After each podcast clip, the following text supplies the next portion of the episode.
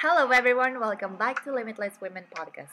I'm Pamela, wishing you're having a great start of 2020, full of energy and truly committed to accomplish all what you really wish. I'm really excited for all the upcoming episodes, sharing with you stories from wonderful women that can inspire us in so many ways. Thank you so much for listening and for the support I'm being receiving in this project. I want you to know I'm fully committed to keep delivering inspiration through other women. Let's make this year worth living and own better what we do. I would like to start inviting you this year to break a bad habit, to learn a new skill, go out and exercise, do a good deed, visit a new place, read that book you have been postponed, eat healthy, write and send that letter, face a fear, try something new that will help you grow, and take a sincere risk. I am very excited interviewing a woman that has seen changes through decades and experienced cultural adaptation. Lived war periods moving from Europe to America, but taking the courage to be independent and explore the world through her imagination as a designer. While I was traveling to Kingston, I walked into this amazing boutique studio shop.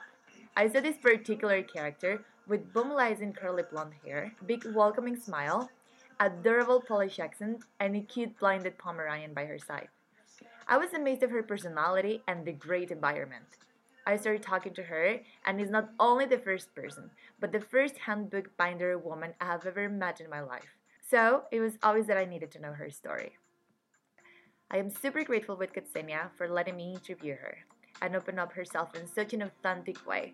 She appreciated that I was interested in her story. I really enjoyed our time together. I invite you to be open and listen to the complete conversation especially the last part because it has a deep message for millennial generation.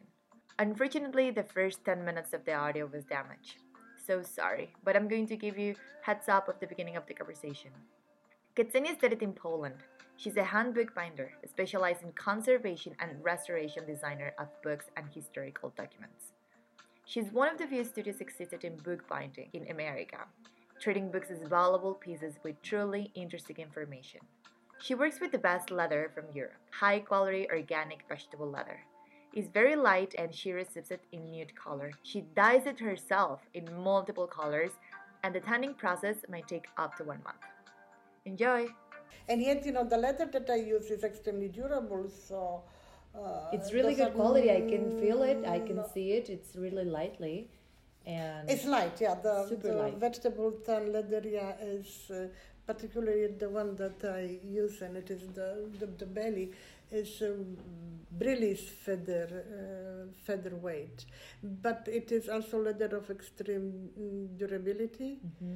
Uh, it is for more for more than than one generation for sure. It can be dated, you know, mm-hmm. pass on and and what is also very important when it comes to, to handbook binding and book conservation restoration to use the highest quality and the most durable leather because each time we do the rebinding, uh, we somehow uh, have to interfere with the original structure of, of, of, the book, which is never desirable. So we should always use the highest quality of materials. Um, it comes to leather, but also to um, paper that should be uh, acid free or the old books that are acidic, the pages should be deacidified in order to mm. to last for future generations. Mm-hmm. Being an artist and a designer, I am designer. I studied fashion design and over the years uh, graphic design, and I found myself that to be a designer you have to be very creative but there's lots of times in, in, in, in life or circumstances when creativity stops and you always need to keep in track to have creativity. And when i see like these amazing designers with great minds if i have customers that for more than 25 years every year they they uh, send to me or they come with the journals and ask for, for yeah. So my question is new pages.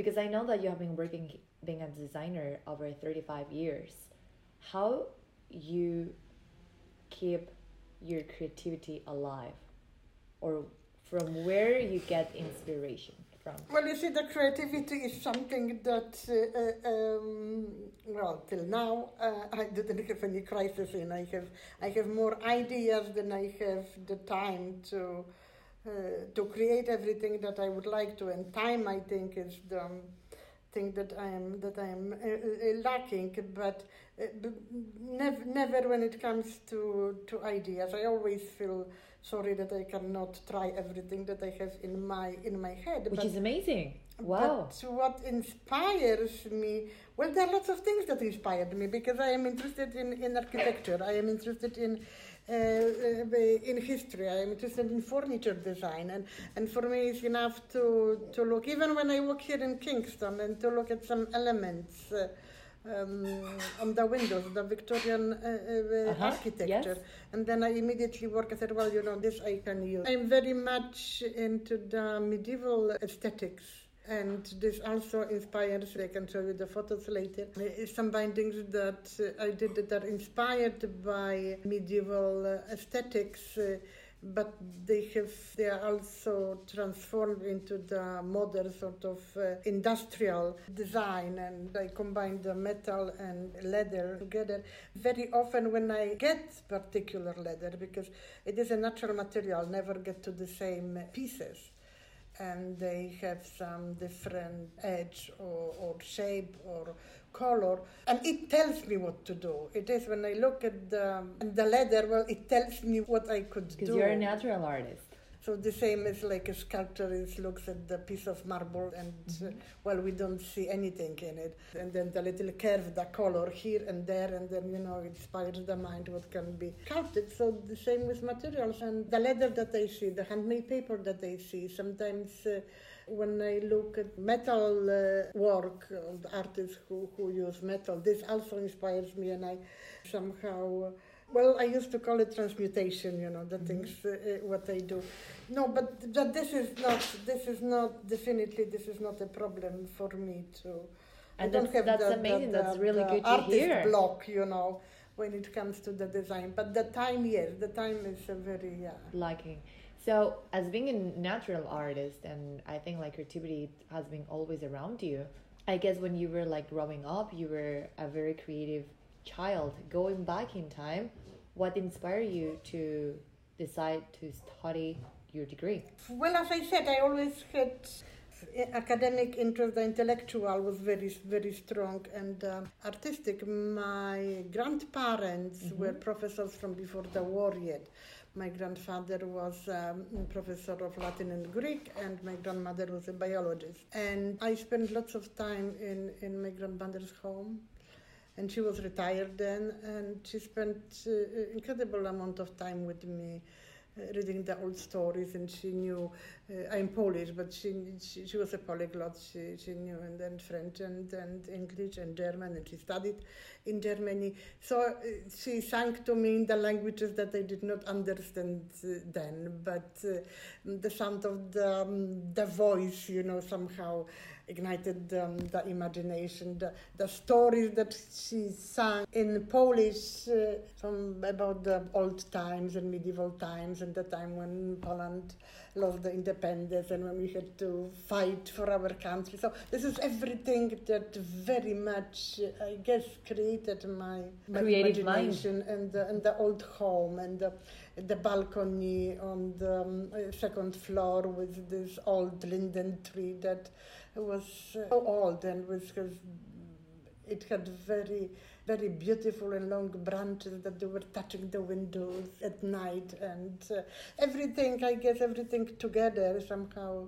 you who you are today made, yeah uh, plus, I think that to be creative, it is a talent, and it is, it is not something. Sure. I'm hundred percent sure that it is not something that can be taught uh, for many, many years, for well over 25 years, I had students. Uh, and what is actually quite sad because I had few that I could teach the technical things, but I did not have even one who was a designer.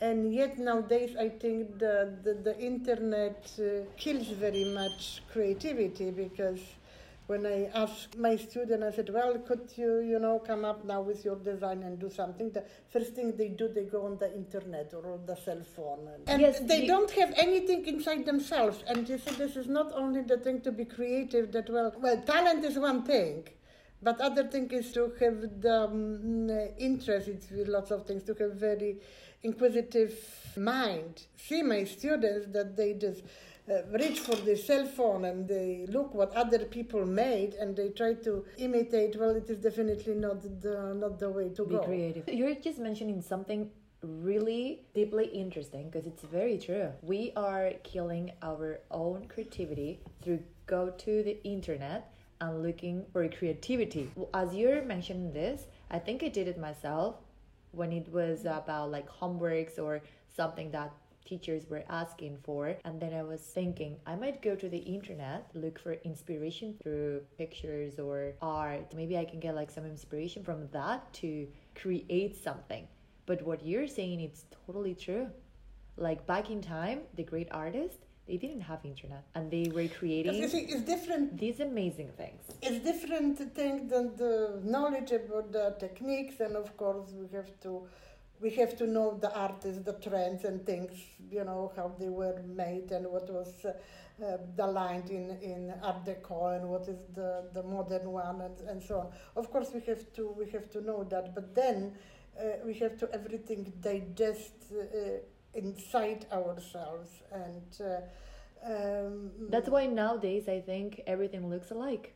Yeah that's the that's the one thing. Other thing is too everything looks alike because uh, it's not made by hand. You study design so probably you know what is arts and crafts movement. When during the industrial revolution the industrial machine production was was introduced and then well there were many copies made of the same item and repeated repeated repeated repeated. William morris and when it comes to, to bookbinding designer bookbinding which means the book that is a form of art um, the dove uh, Bindery and Cobden Sanderson they try to go back to the old art of making things and uh, by hand, uh, designing everything from zero, really, not to repeat, you know, things. But the, the, the more the technology developed, the more the production became bigger and bigger. Of course, if somebody opens a factory and produces something,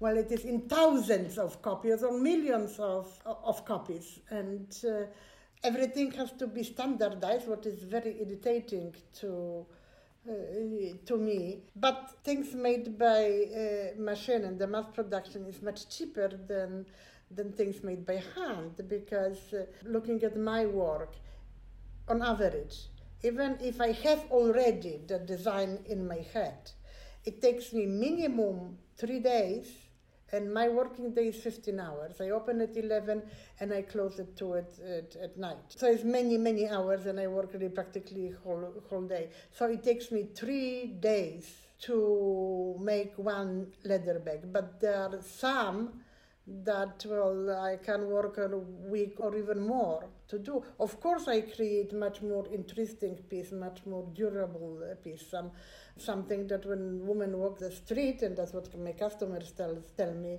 Well, people just look, you know what. Oh they, yes. What they have is, is attention. Is attention.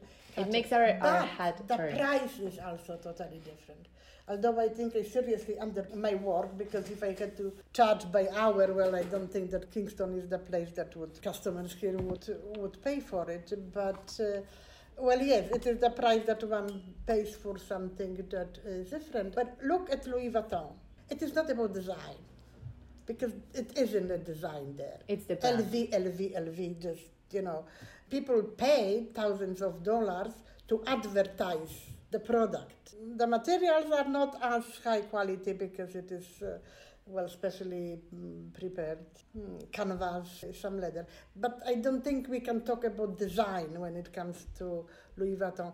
People pay for it uh, because they want to show their financial status, how rich they are, how much money they have, that they can uh, buy Louis, uh, Louis Vuitton. But people who buy Louis Vuitton, they don't have their own style. And look very often, uh, well, I'll say differently it costs a lot to, to hire for whatever you know film production or any other one to hire a designer somebody who has the individual thought and style and and they are paid uh, really very very high money for their originality, for their uh, uh, thought.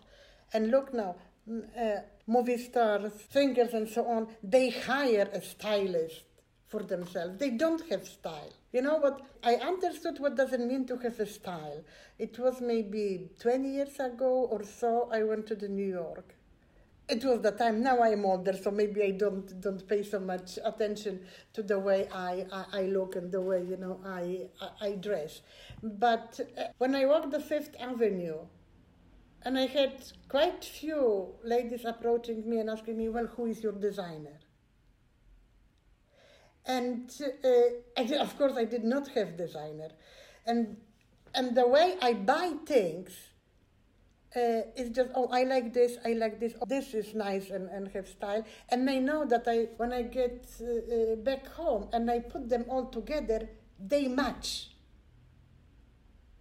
because I buy everything you know through my sense of sense of uh, your style, of style. Your personal style and it was not about money because I never look for the, the things that I always despise and I looked to buy the label because it, it means to me that, well, it is not really mine, that I have to take somebody else's uh, taste and, and personality on me, so I, I, I despise labels as labels. For me, the style, the, the difference is something that is important, and it is not money. Because when I, when I uh, uh, walk the Fifth Avenue, I, I didn't have on me a piece who cost more than $50 Canadian.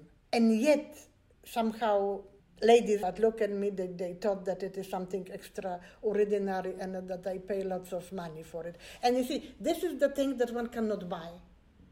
That's why I'm saying that when it comes to design, it is a talent and one has to be born with it. And it is, I think, very much connected with, with a very wide interest. It cannot be like this, is well, you know, I just do cloth or I just do, do bindings and I just, you know, look at these things. No.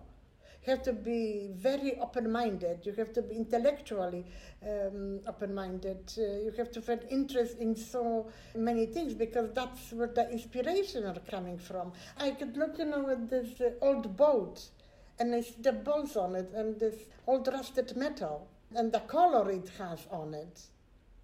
And I immediately, you know, transform it inside my head. I said, oh, yeah, I could use it, you know, this, this, um, this color, this particular look, you know, for the um, hinges. Or I can try to finish leather. What actually I did, I did incredible things with leather to look like an old oak, to have this black. Uh, color on it and to, to have this texture and the color that in, in particular places it changes because it starts rusting. So the, the, the blue color that the boat was painted on is, is fading and then coming into this um, uh, rusty color. So that's you see from lots of lots of other things that one you know takes the inspiration. So i think the true designer is not just uh, uh, should not be tied just to the one thing that it does, but should be, you know, open to so many different things. Really, the Kingston and this old, old Victorian downtown is lots of inspiration to me when I walk my doggy at evening, the uh, old Sydenham, and, and I look in this incredible Victorian details in architecture. I can just, you know, use just one, you know, one piece, one, one curve that, you know, caught my uh, attention. And why I like Victorian architecture? Because I think that architecture is about taming the space. Absolutely. And Victorian architecture could tame the space like no any other uh, uh, period. Walking along the houses where you, you, you feel that it is the space that you belong to, in opposition to the modern architecture that I think can have very beautiful uh, line and objectively, geometrically can be beautiful, but it is the space that is, you know, that is not tamed and we feel lost in it. We don't feel like we belong to it. We I think it isolates us more and I think uh, underscores our loneliness in, in, the world. But Victorian, Victorian is not. Even, you know, if you look at the little house behind us, and uh, look at this little element above the, uh, the window. and there is so much energy. And this is a very simple building. It yes. is a very simple building. Uh-huh. And look how much attention was paid to the detail. That's so true. That you even cannot, you know, see all of them from close. And if you don't pay attention, you quite not see every single detail. Yes, inspires me a lot of things. It does not mean that I repeat the same thing, but it is the inspiration because sometimes it's just the line or the the curve or the way uh, develop the, the leaf, mm-hmm. you know, pattern um, on it. So I, I think creativity altogether is the way we, not only how we perceive the world, but how we inhale it, you know, how it lives in us. But but it is a talent. It is no, it's no way I try to teach my, my students to be creative, to come up with their own designs, and believe me, you cannot, this is something that you cannot teach. That's or so somebody true. has the seed, something. Of course, you can develop, you know, your, your creativity but you have to have something. It's the same like with talent. Well, I never will be mathematician. Statistically, most of artists they fail in becoming successful. You as a designer, what do you think it made you being successful and have a studio, or how did you came up strongly to say I'm going to open my own studio? Well, I guess being me, because people come to, to buy my designs because I am different and I am definitely different when it comes to my character, to the way I, I live, to the way I behave, to my intellectual interest, to my political views, yes. to my artistic taste. I am different. This is one thing. Other thing is too that that there are very few of artists who work this old way as I do who work with, with books. There are not many uh, designer handbook binders and book conservators. There are really very, very few, and I think in whole Canada you couldn't, you know, uh, not count more than 10. This is the material I work with. This is the way I use the material. It is the things that one will never find to the same things in my store. I never make to the same pieces. And I think I, I have even, even physically, and psychologically I am not able to do to the same uh, pieces. The same when I taught the book history, I was never uh, able to have to the same lectures because uh, some, I always see some different things, some different you know elements, and it is boring. And when I have to work on these things, I make only ten books. The Illustrated London News that has the, all the volumes, they have to be uh, bound uniformly. I can cannot do more than 10 a month because it's just killing me because it is the repetition. Repetition kills me. I think it is personality that is seen in the um, design. I will show you later the photos of them. Uh, the work that I do. I think I have very strong personality. You you do, and you have an amazing personality. That's why when I came in your store and I saw you, I was like, wow, who is she? What does she does? I like your energy. I like uh, the way you are. You move. You speak.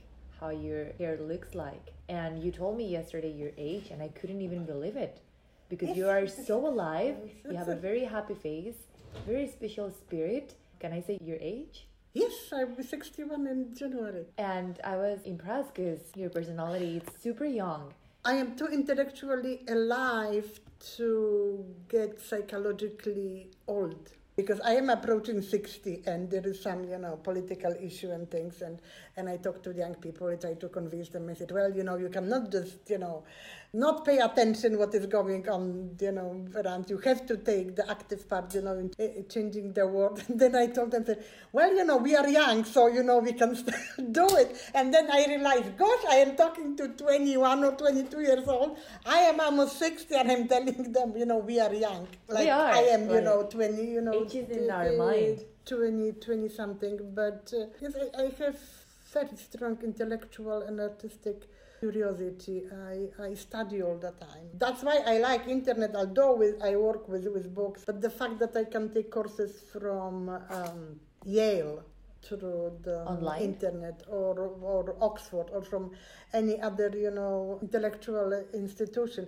I am very much fascinated now by quantum physics so I am going through all the series of, of lectures about quantum physics. There is there is all the time something that is interesting to me that I want to like you know would like to know more. We never stop uh, learning. And I cannot live. You see, I am, I am addicted to reading. I have to have all the time for my mind. I have to all the time have some intellectual to process all the information content. that you have daily. I all the time, you know, when I get to some. Uh, things that like quantum physics now that I, I became incredibly uh, interested in and, and open a totally different world for me and different imagination because the um, law of physics on earth here are totally different in the the, um, in space. So it also ignites your imagination. It also you know changes the, the way of uh, of thinking and uh, yes this is my addiction this is my addiction I don't make money in my in, in the things that I do. I just basically make you know the money to to pay the bills, and I will never make maybe if I were in New York and I could charge five six thousand dollars per per bag or or become the um, designer with name, you know maybe. But then I have pathological lack of ambition because I live to satisfy what is inside me and what I need. The recognition of the award as award well it's, it's not dressing me up really. But i have lots of satisfaction when i have you know customers that uh, order something or they like something. Of course because and, they uh, like your job. uh, they like what you but, what you do. but i am pathologically not attached to the money and this part of you know it's really interesting that you're um, um, touching this topic because i was going to ask you i have a cousin she's an artist as well She graduated um, from Yale in New York City. I know that financially it's really difficult as an artist and creator to become super rich or successful financially really quick also because lots of competition with brands and new labels and new artists or people that they call themselves artists and all of that. Oh yeah. How you overcome? Well, I always I always have orders. It is never like I, I you know I was waiting for for customers. I all the time have orders. Just the thing is that even but if back I in time, fifteen hours a day by myself when I have to deal with customers. I have to come up with the design. I have to look for the materials and leather that I have to use here. I have to clean my studio. I have to eat in meantime. So I just can make as many things as I can, unless I would hire some people who could just make copies of my, you know, I make the design and they just uh, make the item, well, then yes, but I am not interested in these things. You see, the, the, the, the way I live it gives me the freedom, and freedom is something incredibly important to me. I can't imagine myself working for an institution. I work at University of Alberta. I quit after five years. Things that I value the most it's my freedom. I do what I want to do. If somebody likes it, and thank God they like it, they uh, they buy it. My work really is work of a loner, and I am a loner. I need lots of I need lots of space for myself.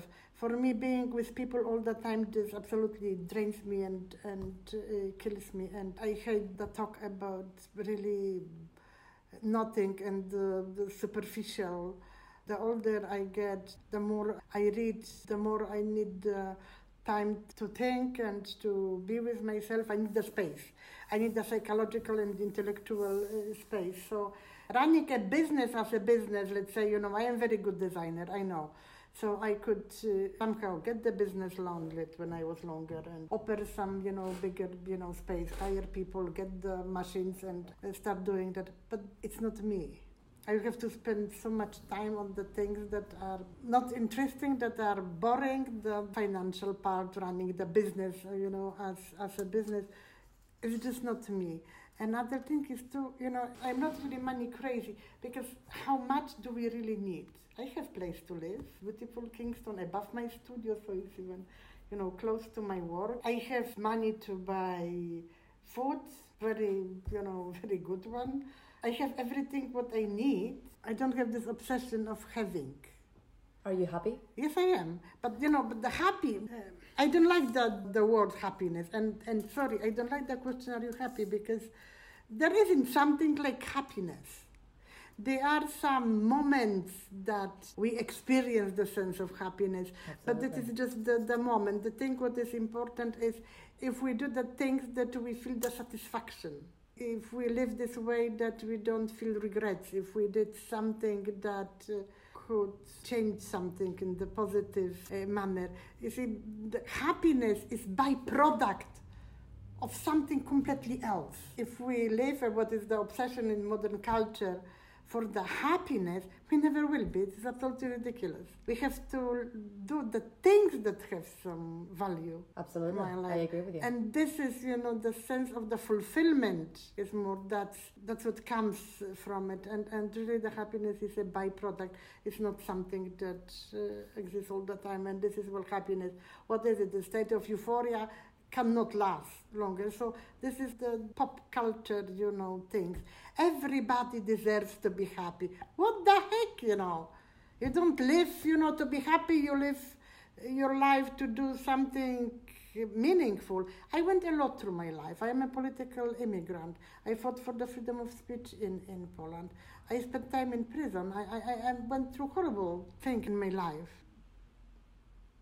But I like life because it is interesting. There's so many interesting things in my life. The only thing that I worry that my life is too short and I won't be able to read all the books that I gathered, you know, the 5,000 books or more that I gathered that uh, I would like to live because I won't have enough time. I won't be able to, to learn all the things that I would like. It's, uh, for me, this is something that gives me the, the energy, the new things that I want to learn, the new lecture, because I, I, work, as I said, you know, my, my work is a work of a loner. Well, I have customers here, but I am not like, you know, a Walmart or some other place that I have uh, customer coming here all the time. So when I work and, and do my, my stuff all the time, listen to some lectures and, and, and this is this morning and when I get up and this is the sense of excitement about the new things that I would like to uh, learn today, that I would like to listen about, on the the new book, the, the interesting, you know, literature, something. Th- this this gives me this kick, you know. but happiness, happiness that people have a very wrong. Uh, I consider I guess, happy yeah. as a state of mind when you feel good despite life circumstances, because everyone has life circumstances and everyone goes through hard moments but like there are different kind of things or moments that just make you happier. So for me i can be happy all the time because i consider myself a happy person. And they are hard moments but they are so many things that makes me happier during the day. What i'm doing right now with you makes me my life happier. See for me it's uh, I take lots of pleasure from the um, little things, like Oscar Wilde once. The simple pleasures, that simple pleasures make happy people of complicated psychological structure. I guess he was uh, he was right. Small things, you know, yes. make me happy. And the, the small things is something like I discover something that, that I, you know, some intellectual questions and wonderings that I had and I couldn't figure out something. And then because reading something or listening to some lecture or finding some new inquiring, you know, mind or book. And this this sparks, you know, would make me happy. But life, really life, is full of pain. It is. I think most of the time we don't have and we do not do things that we really like. This happiness stuff and things is a product of, uh, I think, of pop culture. The easy, the easy happiness. What has been your biggest failure? Well, I don't think that I had really like big failures there were some things that didn't uh, work Well, it always happens that they as i said i had a very hard time. I lost my child. I was in uh, uh, in prison. I went through very very hard time. Would i change it? No. I wouldn't because fighting for with against communism uh, for the freedom of speech for the freedom um, mm, altogether was something that morally i didn't have any other choice. So if the situation was the same again, I would I would do it despite of the fact that that it cost me really a lot and it changed my life uh, dramatically. Wouldn't uh, wouldn't change it. Well, the older I get, the less I think about things in the categories of failure would have to be something really, really something very, very bad for me to consider this a failure because even if sometimes something does not work or it did not work in my uh, uh my life, that some life sometimes it looked that I was really on the bottom, but then well, there is the saying when the door closes, then you know the God opens the window, yeah. Mm-hmm. Mm-hmm. So things that that at first they look like you know a failure, but then it turned out that it was an opening to completely different worlds. So I, I don't, yeah. And what was inside of you with your strong personality that takes you out from that difficult situation? Generally, from the difficult situation? Yes. Uh, mm, I think, and thanks to my strong personality, I never needed the confirmation from others it really never bothers me, you know, what somebody else, you know, said. Or I, ne- I never try to conform to somebody, you know, else's. I knew what is what is right, how it was supposed to do. So I think that's the thing. I, I, I never needed other people to tell me that I to go to or, or the things that I do are, are right. I, I never needed their approval and that that's I think what makes me that's I think what makes me strong because I want the things just to please somebody Someone else. else or because somebody you know tells me because the thing is politically correct or whatever. I said, well, sorry, screw you. I don't go for it. And something more interesting. What has been your biggest achievement in life? I think being myself, and doesn't matter in what situation. I think that I had always I had the courage to be myself. Doesn't matter what the cost. And I did not feel um, sorry for it.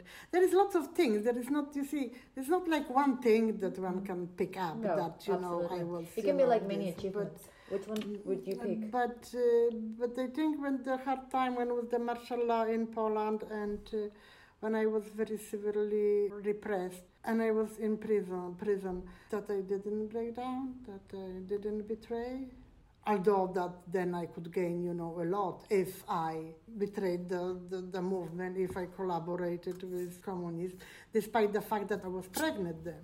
I didn't, even once. I didn't break down.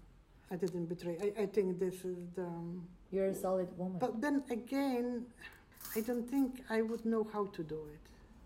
Because it was so strongly, you know, something against my personality lots of little things and I, I don't really look at my life like in these categories you know achievements and uh, failures. I look at the things that are interesting for me. That's what really that's what really counts. I know that seriously i don't i don't think well some things that i feel very sorry about uh, when I was in uh, Poland now for a couple of years and I had the dog, I had many dogs. I, I, I saved the um, life of, of many dogs. And then when I was coming back to, to Canada, couldn't fly, all of them could be only one. And I left the greyhound behind. And I feel so sorry for the um, dog. I left him with my assistant. It turned out that it wasn't the best choice. And that's what I feel guilty about because he trusted me and I left him behind. So that's the thing that I think I will be dying and I will, you know, I will feel sorry about. But um, I have very soft spot for animals. Beautiful. and I get very attached. What are your favorite books as a reader? I think absolutely number one for me is uh, Czech writer Bohumil Hrabal particularly, well, all, all of his books, but particularly one, Too Loud uh, Solitude. Solitude? Too Loud, Too Loud a Solitude. Okay. It is a really book about books on one hand, and there it is a theological tractatus and, and philosophical one, and the best ever literature, I think, written ever even New York Times it called Hrabal one of the best writers, if not the best writer of the 20th uh, century. He had something in his writing uh, that only the greatest minds have, that he could come out from the very particular thing to the very universal. he has this sort of metaphysical uh, way of uh, writing. Uh, and his style of writing and, and his sensitivity also when it comes to, to animals. There is one moment in Too Loud a Solitude, and Too Loud a Solitude is the book about, is the book about himself, really, because all his, all his writing, um, this or other way he wrote about himself, it is Czechoslovakia after the war, is communism, and he has PhD in law but but uh, um, not being on the side of of uh, communist, he cannot find a job. So he works in a place that recycles uh, paper and and compacts that the old you know book to be sent for recycling. And he works in the, the cellar where are lots of mice and uh, and rats. And one day he realized, well, there's too much of them, and and he's with this big machine that compacts the, the paper. He squeezes them, and then one of these old uh, mouse, the the father of the family, sees what is happening, and it jumps to to him, and with his little body he tries to fight him. You know, to defend his family, and you see, this is this is what I was saying. I was coming from the, the particular to the universal. Uh, and, and that's how this chapter ends. I look at the eyes of the mice and I saw in them much more than starry sky above me and the moral law inside me.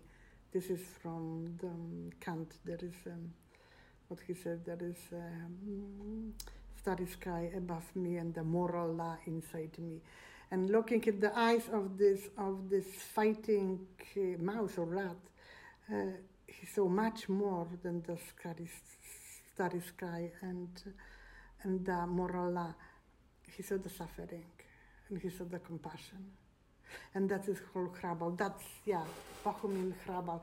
That's the best writer ever. Although I cannot always read him because it just I fall in pieces. I mean, I literally fall in pieces because the, the way he writes, well, it is really sad, but the way he writes, his um, on one page you you just you just die from laughter, and then there is another another page. There is the, the coming from this particular to the universal, and and it's so incredibly sad, and the truth about the sadness, sadness that is the metaphysical sadness that it, I really, I really fall, fall in pieces. I have everything what he wrote. This is the book that is you see here. This is this is from my library. It's in Polish. I have all his books in Polish. Would love you to share with us what are your favorite quote or quotes. There is much more than starry sky above me and moral uh, inside me. That's my favorite, Perfect. the best writer ever. What are some advices that you would like to share with us and upcoming generations? Oh my God! I think that less and less I have in common with the, with the young generation. I think do not understand anymore the young generation and telling the truth. I feel sorry for you. I really do, but I won't say anything more because it will be very politically incorrect. So, Be um, yourself. Well, I think that you are very severely indoctrinated. I think that nowadays universities are not universities anymore. They are trade schools for um, corporations. I think that humanities nowadays are really dead.